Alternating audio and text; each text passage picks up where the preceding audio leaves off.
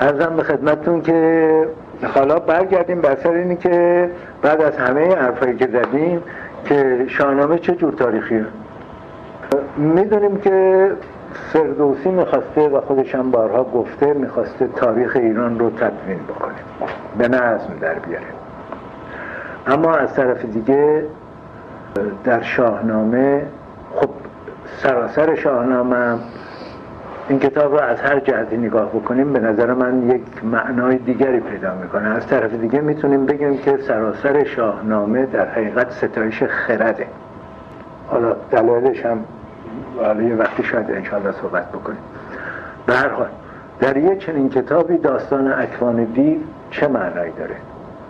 و شاعری که خب در مورد مثلا رفتن کیخسرو از جهان به اراده خودش به جهان دیگر و زنده رفتن میگه که خردمند میخنده به این اندیشه که کسی زنده به سراغ یزدان بره به پیش یزدان بره در مورد کیخسرو یا خود او در مورد داستان اکوان دیو که دیوی هست و رستمی در خواب هست و بعد میاد رستم بلند می‌کنه میگه که تو رو قصه که می‌دونید تو رو بکنم رستم در خواب غافلگیر میشه میگه چیکارت بکنم؟ میگه که به دریا بندازمت یا به کوه. بعد رستم چون می‌دونه که کار دیو برعکسه این قصه اصلا در چند کلمه. میگه که مرا به کوه بیانداز تا ببر و شیر ببینن چنگال مرد دلیر. و می‌دونه که وقتی اینو بگه اونی میندازه تو دریا. و او هم رستم رو انداخت توی دریا و رستم از دریا شناکنون بیرون اومد. یا نبرد با دیو سفید؟ چه معنایی داره؟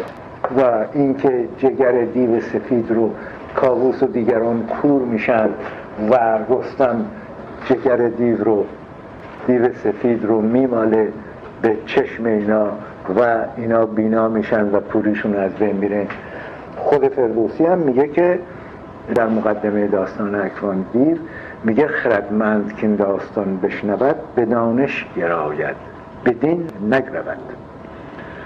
ولیکن چون معنیش یادآوری شبی رام و کوته شود داوری. داوری یعنی قال و مقال و کشمکش و گفته. بود خردمند که این داستان رو بشنوه متوجه دانش میشه و متوجه معنای قضیه میشه نه به خود این داستان. به هر حال فردوسی داستان اکوان دیو رو وارد شاهنامه کرده و این احتمالا نبوده در شاهنامه ابو منصوری. داستان بیژن و منیژه داستان های دیگری وارد شاهنامه شده شاهنامه فردوسی شده که در شاهنامه ابو منصوری در معخذ فردوسی نبوده. به این ترتیب فردوسی که اهل خرده و می‌خواسته تاریخ رو بنویسه و میگه گر از داستان یک سخن کم بودی روان مرا جای ماتم بودی این تاریخ رو اختراع می‌کنه به یک معنا. یعنی عواملی رو وارد تاریخ ایران قصه هایی رو وارد تاریخ ایران می‌کنه و قصه هایی رو هم از تاریخ ایران بیرون می‌کنه. مثل قصه آرش کمانگیر که استوره بسیار زیبایی هم هست. نمی‌دونیم چرا. آیا واقعا در دستش نبوده یا نمیپسندیده؟ شاید احتمالا توی شاهنامه ابو منصوری نبوده و ازش بیخبر بوده. نمونه های دیگه هم هست ولی داستانی مثل داستان اکوان دیو رو میاره توی شاهنامه. حالا تصور فردوسی چی از چی میشه فهمید از این کاری که فردوسی می‌کنه؟ نمی‌تونیم بگیم دقیقا حالا ما یاد گرفتیم می‌دونیم که تصورش چیه ولی چی میشه از این قضیه فهمید؟ چه استنباطی میشه کرد؟ در مقدمه شاهنامه ابو منصوری همین مفهوم رو ما می‌بینیم که میگه من این چند عبارت رو می‌خونم از اونجا که این را شاهنامه نام نهادن تا خداوندان دانش اندرین نگاه کنند. این همون چیزی که گفتم که کوتاهی که مونده. فقط بخشی از مقدمه رو دارم می‌خونم. هیچ چیز دیگرش نمونده ولی زبان این زبان بوده. این را شاهنامه نام نهادند تا خداوندان دانش اندرین نگاه کنند و فرهنگ شاهان و مهتران و فرزانگان و کار و ساز پادشاهی و نهاد و رفتار ایشان و آینهای نیکو و داد و داوری و رای و راندن کار و سپاه و آراستن و رزم کردن و شهر گشادن و کین خواستن و شبیخون کردن و آزرم داشتن و خواستاری کردن این همه را بدین نامه اندر بیاورد. پس این نامه شاهان گرد آوردند و گزارش کردند و اندرین چیز خواست که به گفتار مر خواننده را بزرگ آید و هر کسی هر کسی دارند تا از او فایده گیرد. و چیزها اندر این نامه بیابند که سهمگین نماید. یعنی درست در بر مشکل قبولش. و این نیکوست. و چون مغز او بدانی تو را درست آید و دلپذیر گردد. چون دست برد آرش آرش بوده پس. و چون همان سنگ کجا افریدون به پای باز داشت و چون اون ماران که از دوش زخاک برآمدند. این همه درست آید به نزدیک دانایان و بخردان به معنی. باید کدش رو پیدا کرد و رازش رو گشود. وان که دشمن دانش بود این را زشت گرداند و در جهان شگفتی فراوان است. حالا نبرد با دیو سفید شگفتی های هفت خان از جمله همین داستان شبیه این داستان دیگه دیو سفیده که باز به عقل ظاهرا راست نمیاد. و به قول شاهنامه ابو منصوری به قول مقدمه خوانندگان را سهمگین نماید. ولی با این همه شاعر داستانهایی از این دست به کتاب اضافه کرده و یه داستانهایی را ازش برداشته. مثل کارهای گرشاس که خیلی مشهور بود. البته بعد داستان رستم جای اون رو گرفته ولی داستانهای گرشاس رو از شاهنامه بیرون کرده. آرش کمانگیر رو هم همین به این ترتیب یه بخشایی از تاریخ ایران رانده شده و یه بخشایی در شاهنامه می‌بینیم که در تاریخ ایران نبوده. چرا؟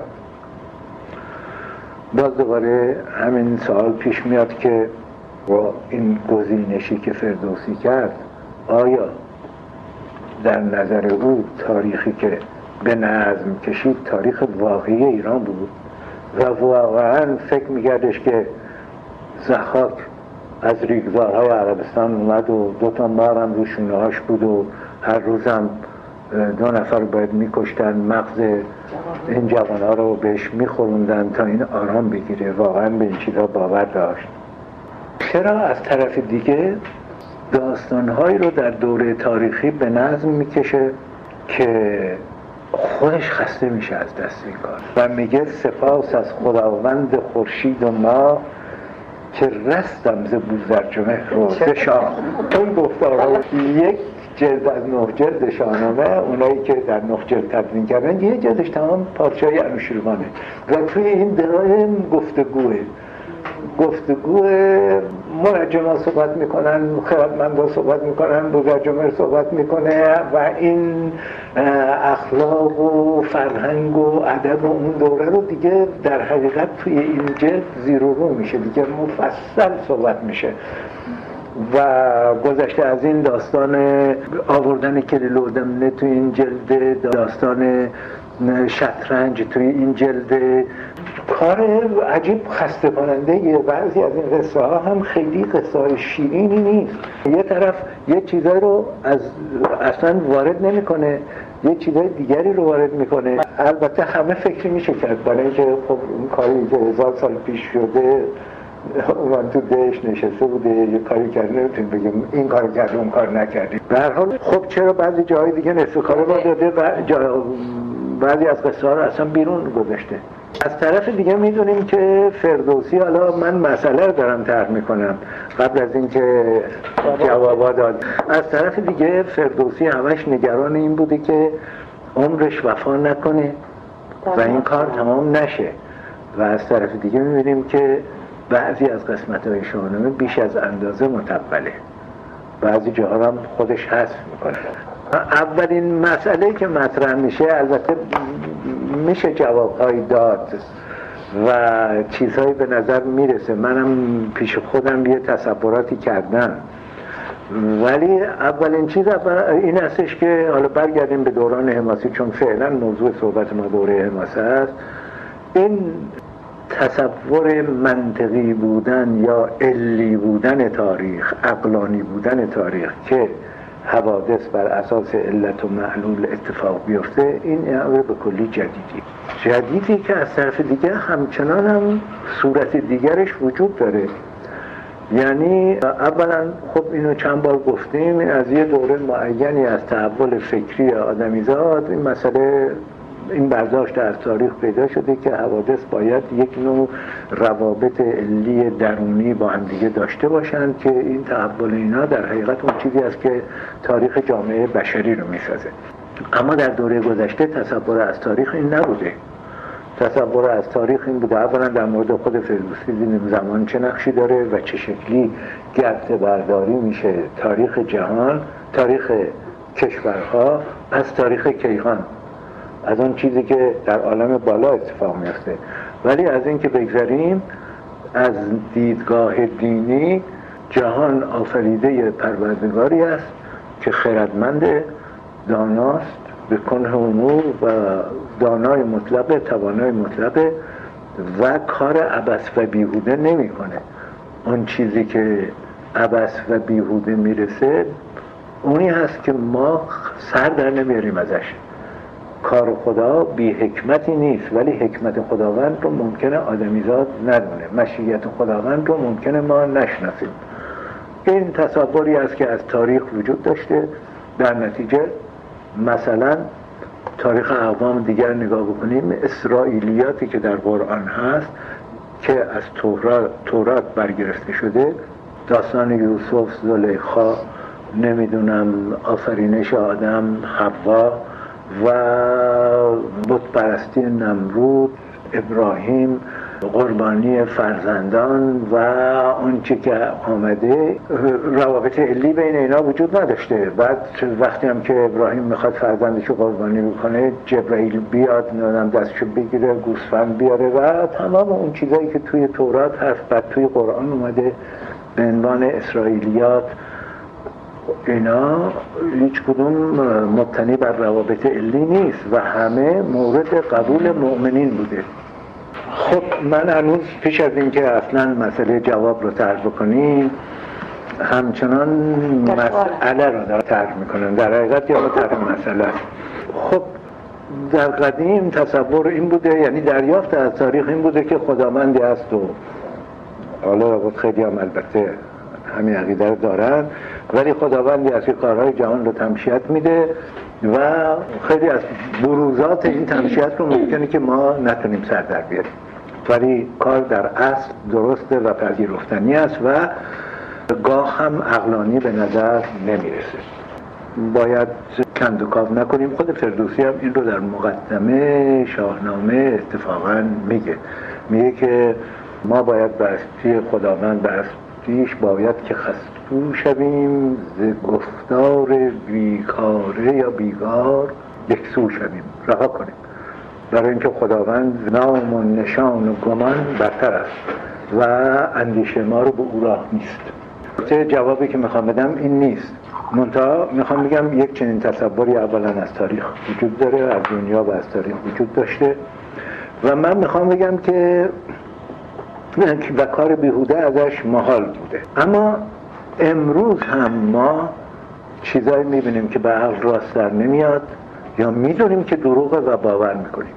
یعنی وقتی که میریم حملت رو تماشا می‌کنیم یا اوتلو رو می‌بینیم یا هر نمایشنامه دیگه رو حال من نمایشنامه رو نمایش رو ذکر می‌کنم برای اینکه خیلی مشخص. یا یه فیلم سینما. این که چند چیزی اتفاق نیفتاده. و مطلقا به این مناسبت نمیریم ببینیم که هملت در سال X آیا خاطرخواه اوفیلیا شده یا نه و اوفیلیا بهش دست داده یا نداده در این عشق پیروز بوده یا نبوده. بلکه در یعنی در حقیقت این دروغه. منتها در این دروغ یک حقیقتی هست که ما به خاطر اون حقیقت میریم به سراغ یعنی این دروغ یک واقعیت از این واقعیت یه اگر فراتر بگذاریم به یه حقیقتی می‌رسیم که ما در جستجوی اون حقیقت میریم به دیدنش. ولی به هر حال یک چیزی از غیر از اون چیزی که ساخته شده است. و ما می‌دونیم که این رو یک کسی ساخته. و چنین چیزی اتفاق قصه رستم و سهراب خب هر کسی که شاهنامه رو بخونه و با شاهنامه روبروشه می‌دونه که یه یا یک کس دیگری یا خود فردوسی این قصه رو ساخته. اینجوری نمیشه که پسر 14 ساله بیاد و با رستمی بجنگه و این قضایی اتفاق میفته. اما در ورای این در ورای این واقعیت اینطوری بگیم یک حقیقتی هست که ما در جستجو اون حقیقت به خاطر اون حقیقت این واقعیت رو میپذیریم. و اساسا هم کار شعر همینه دیگه. در حقیقت. سراسر حافظ همینه. دوش دیدم که ملائک در میخانه داره. هیچ کس باورش نمی‌تونه که تو خونه خوابیده بعد ملکه ها اومدن در زدن این نیست. یه چیز دیگر است. یا سهر هم دولت بیدار به بانین آمد یا سهرگاهان که مخمور شبانه. یا بسیاری از غزلیات و اساسا روحیه این, این دیوان. این هست که در برای این ما در جستجوی چیز دیگری هستیم. حالا اون چیز دیگر هم زیبایی هم حقیقت. و همین زیبایی و حقیقت در حقیقت. چون اگه بخوایم بگیم موسیقی هست یا نمی‌دونم کلام هست همه اینا برمیگرده به حقیقت و زیبایی. حقیقت زیباست. حالا این ما هم گذشتگان همین همین حالت ما رو داشتن. ما که حالا خیلی هم به اصطلاح علی هستیم و نمی‌دونم منطقی هستیم و یعنی می‌خوایم باشیم همیشه یه نوع فراگذشتن از منطق معمول عرستویی که بهش عادت کردیم این در ما هست و زنده است و در جستجوش هم هستیم به طلبش میدیم حالا باز پیش از اینکه به جواب مسئله برسیم با توجه به یک چنین استنباطی که از تاریخ در گذشته وجود داشته از خود تاریخ در گذشته وجود داشته روش تاریخ نگاری چی بوده؟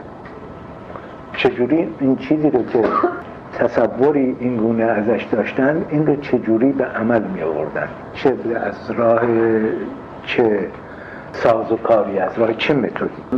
من یک نمونه گرفتم و اون نمونه رو هم از زمانی نزدیک به فردوسی گرفتم و از خود ایران منتها یعنی تاریخ تبری رو گرفتم که خیلی هم زود ترجمه شد. تفسیرش لاقل خیلی زود ترجمه شد. همون وقتها و تاریخش هم اولا مال یه آدمی است مربوط به همون فرهنگ به خصوص مربوط به همون کشور همون سرزمین.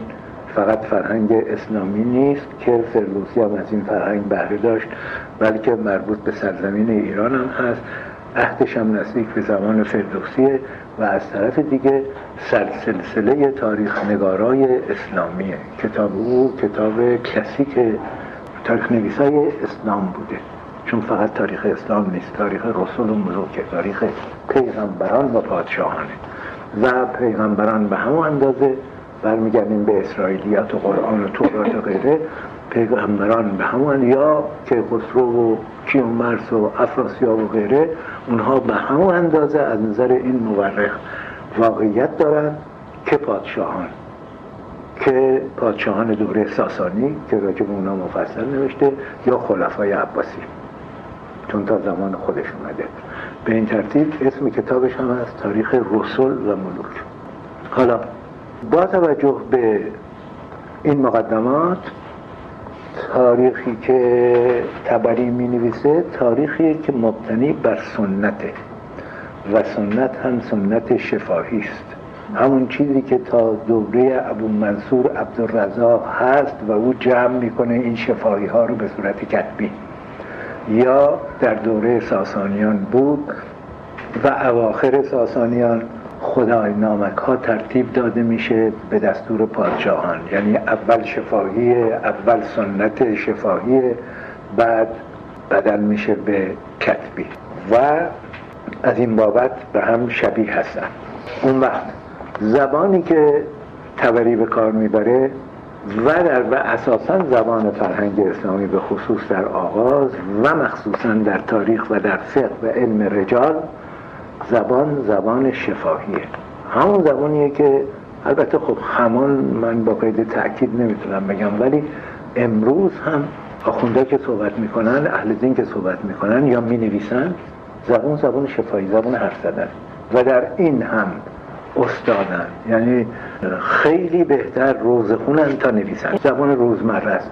و مثلا کتاب های مجلسی رو که نگاه می‌کنیم پیدا حرف زده و تحریر کردن دیگران تحریراته به هر حال تاریخ تاریخ شفاهی بوده. یه وقتی کتبی میشه مبتنی بر سنت و در دوره اسلامی به خصوص برای اینکه قرآن تنها متنی بود به استثنای سبعات معلقه که اگر وجود داشت که عرب ها داشتن سنت شفاهی در بین اونها بیشتر حتی رایج بود و خیلی دیرتر کتبی شد در نتیجه الان دارم پرگویی می‌کنم انگار ولی تاریخ تبری مبتنی بر روایت فلان از قول فلان از قول فلان گفت.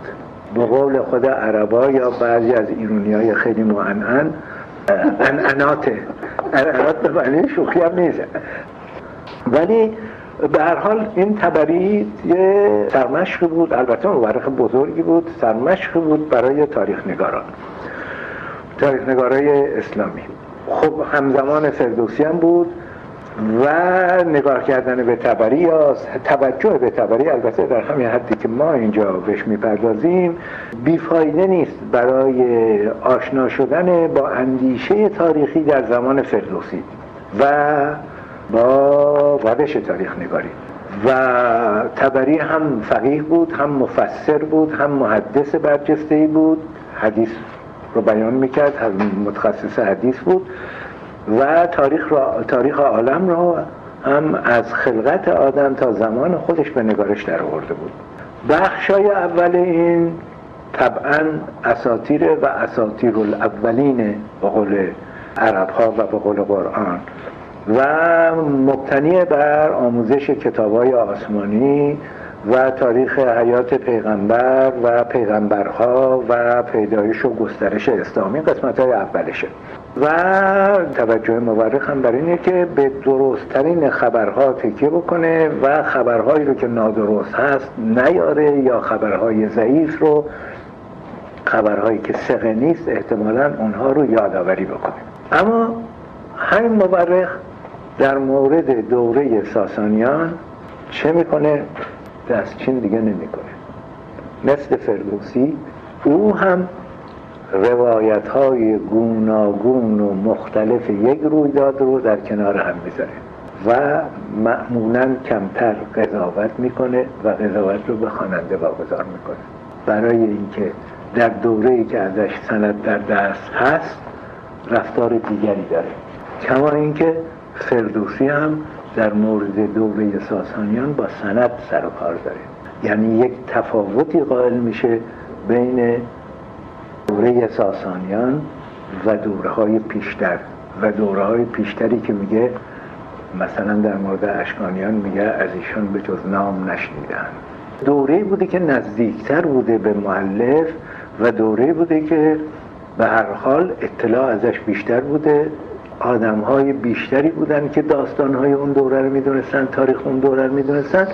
البته تاریخ کتبی هم ازش بوده. خدای نامک ها مثلا در همون دوره فردوسی احتمالا خدای نامک های پهلوی از بین رفته بوده.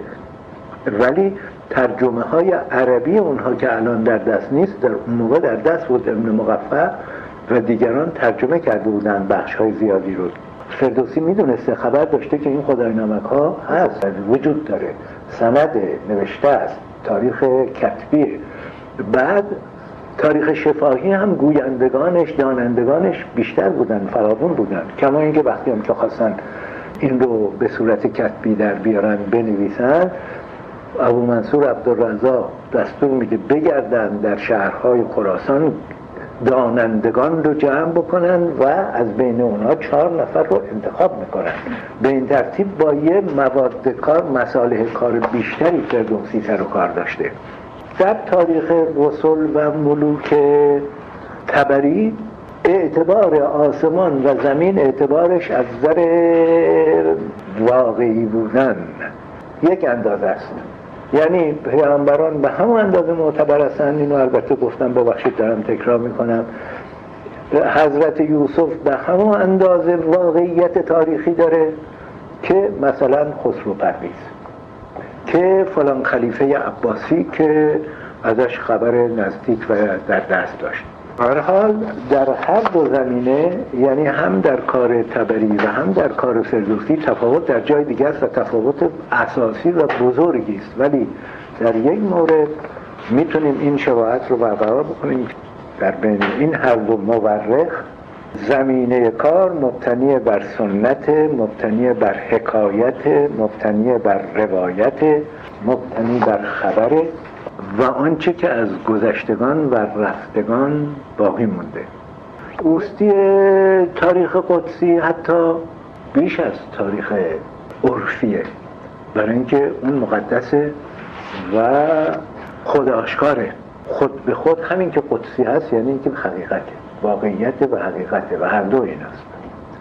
یعنی از نظر تبری یا در تاریخ تبری اینطوری بگیم سرگذشت حضرت یوسف خیلی واقعیتر از داستان مثلا خسرو و شیرین و شیروجه است فرض کنیم ما در امر عرفی وقتی که تبری چند تا روایت رو کنار هم می‌ذاره احتمال این هست که یکی از این روایت ها درست باشه. در نتیجه اینطور نیست که یکی رو بگیره دیگری رو رد کنه. چند تا روایت رو در کنار هم می‌ذاره. یعنی اینکه وقتی سه تا روایت رو دو تا روایت رو کنار هم می‌ذاره خواننده باید تصمیم بگیره یا اینکه تا رو دوست داشته باشه. حالا اگه موافق باشید اینجوری بگیم که خواننده نفیان یا اثباتن یه جوری در نوشته شریک میشه. حالا یا قبول نمی‌کنه یا قبول می‌کنه یا یه برخواه جوری خواننده وارد قضیه میشه.